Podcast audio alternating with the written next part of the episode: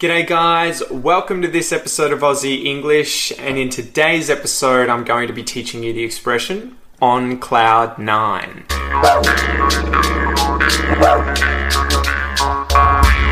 So, as I said, guys, today's expression is on cloud nine, to be on cloud nine. The definition of on cloud nine is to be in a blissful state, in a state of real happiness, in blissful happiness, to be incredibly ecstatic, euphoric, to feel really good. If I define the words in this sentence, obviously the word nine, you know that this is the number after eight and before ten, number nine. And the word cloud is a visible mass of condensed water vapor floating in the sky. So everyone knows what a cloud is. If you look up in the sky and you see those white masses, those white fluffy objects floating around in the sky, out of which rain comes, thunder comes out, lightning comes out. Um, those are clouds. Rain clouds, storm clouds, uh, clouds. So if you're on cloud nine, this means that you are obviously in a state of blissful happiness, and in my mind, I imagine sitting on a cloud. The number's kind of irrelevant, but to be on that cloud and just be like, yes, you know, incredibly happy, ecstatic, euphoric, blissful, to be on cloud nine. So it originates from the mid 1930s when I was looking this up. I thought it was actually going to be quite older, but the 1930s, so not even 100 years old. And it was actually used in many different ways. There were different ways of saying to be on cloud 9, especially using just different numbers. They would say to be on cloud 7, to be on cloud 8, as well as to be on cloud 9. And I even think they used to be on cloud 36 when I was looking this up and it started being used in popular music towards the end of the 20th century. So, towards um, the end of the 1980s, there was an album by the English musician George Harrison called Cloud Nine, and I think there had been a few other songs as well in the 60s and 70s by other musicians that had also been called Cloud Nine.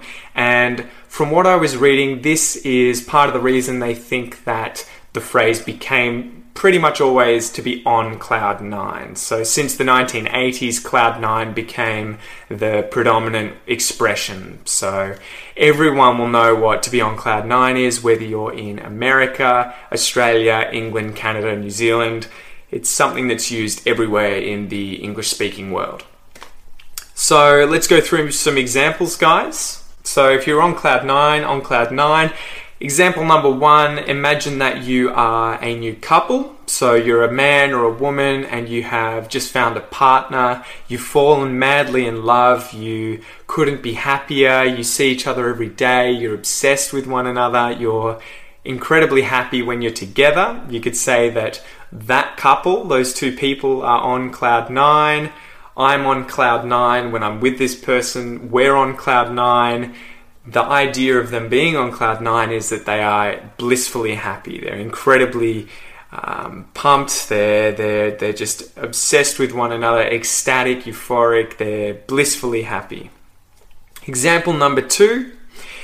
Imagine that someone goes to see their favorite band at a concert. So imagine you're seeing some Australian bands like maybe ACDC or the Hunters and Collectors, and this is your favorite band, you're absolutely obsessed with these guys. And when you get to see them live, which means you get to go to a gig, you get to see them on stage and they're playing music, whenever you go, you absolutely love it. And whilst you're there, your favorite song comes on. So imagine they start playing your favorite song, you've had a few beers, you're feeling amazing, you're in the mosh pit, you know, you're dancing around, your favorite song comes on, you could say, Oh, I am, I am on cloud nine. I am on cloud nine. This is my song, I'm with my friends, I'm having a beer, I'm seeing my favorite band, I am on cloud nine. I couldn't be happier. I am blissfully happy.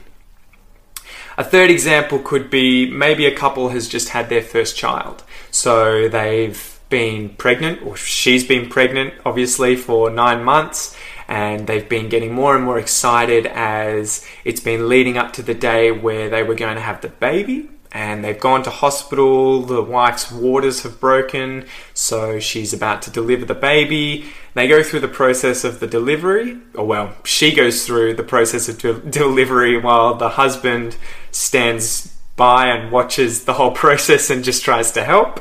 She gives birth to the baby, everything's good, the baby's healthy. You could say after that that the couple, the parents, the two people were on cloud nine. They couldn't be happier. They have just had their first child. They're ecstatic. They're euphoric. They're blissfully happy. They're blissfully happy. Uh, they are on cloud nine.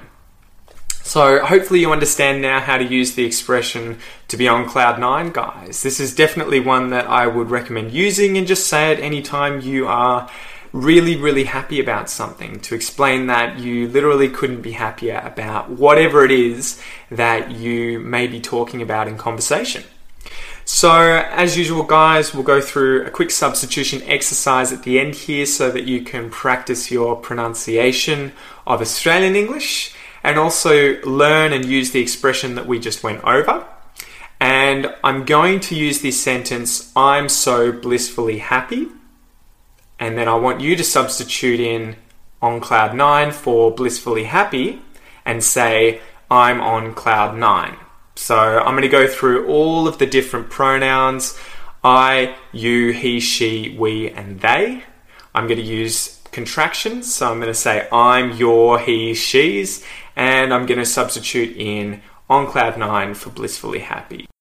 So don't worry too much though, guys, about memorizing all of this stuff. Just keep going over it, practice your pronunciation, and it'll become subconscious and you'll just remember these different phrases and they'll pop up in conversations without you having to think too much. So let's go. I'm so blissfully happy.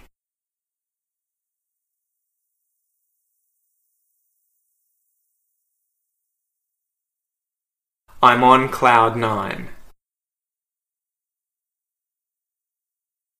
You're so blissfully happy.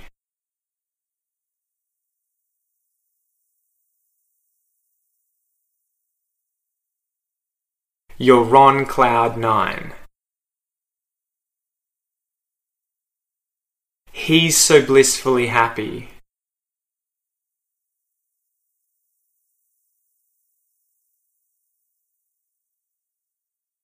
He's on cloud nine.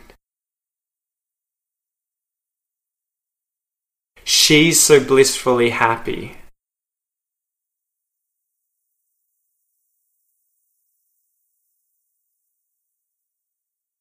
She's on cloud nine.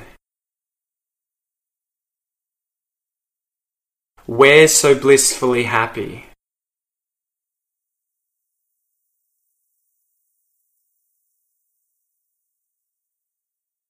We're on cloud nine. They're so blissfully happy.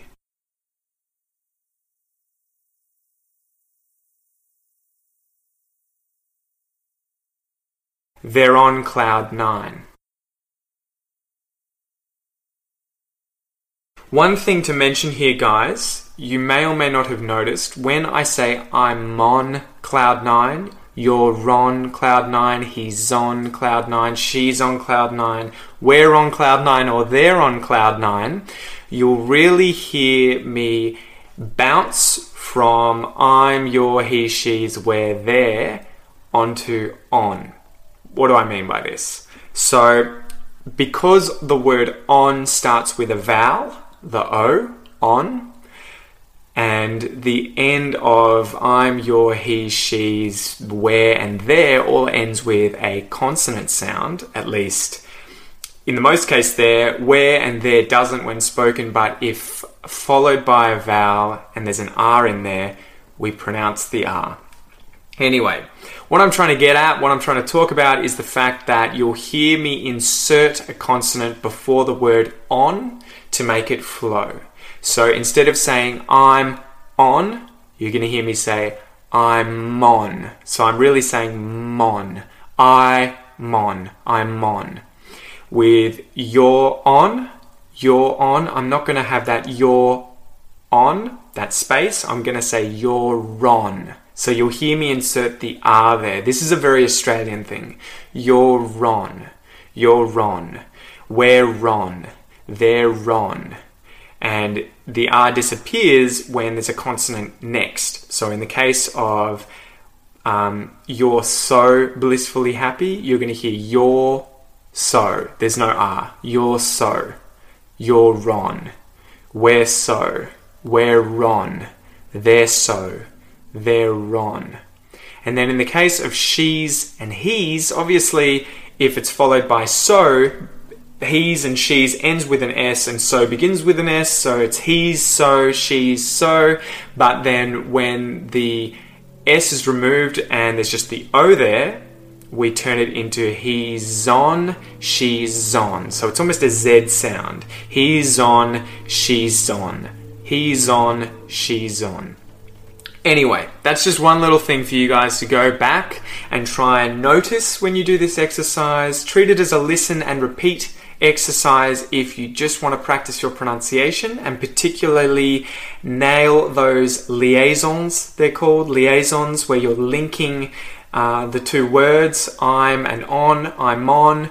Uh, he's on, she's on, you're on, we're on, they're on, etc. Go back and practice those and try and use these elsewhere in Australian English. If you're trying to learn the Australian English way of pronouncing these words and our accent, anytime a word ends in an R or an R sound, or an R would be the last consonant in that word, and the following word starts with a vowel, in order to more easily say those words, you add the R sound in. We're Ron, they're Ron, you're Ron. So that's just one more thing to think about when you're learning Australian English, guys.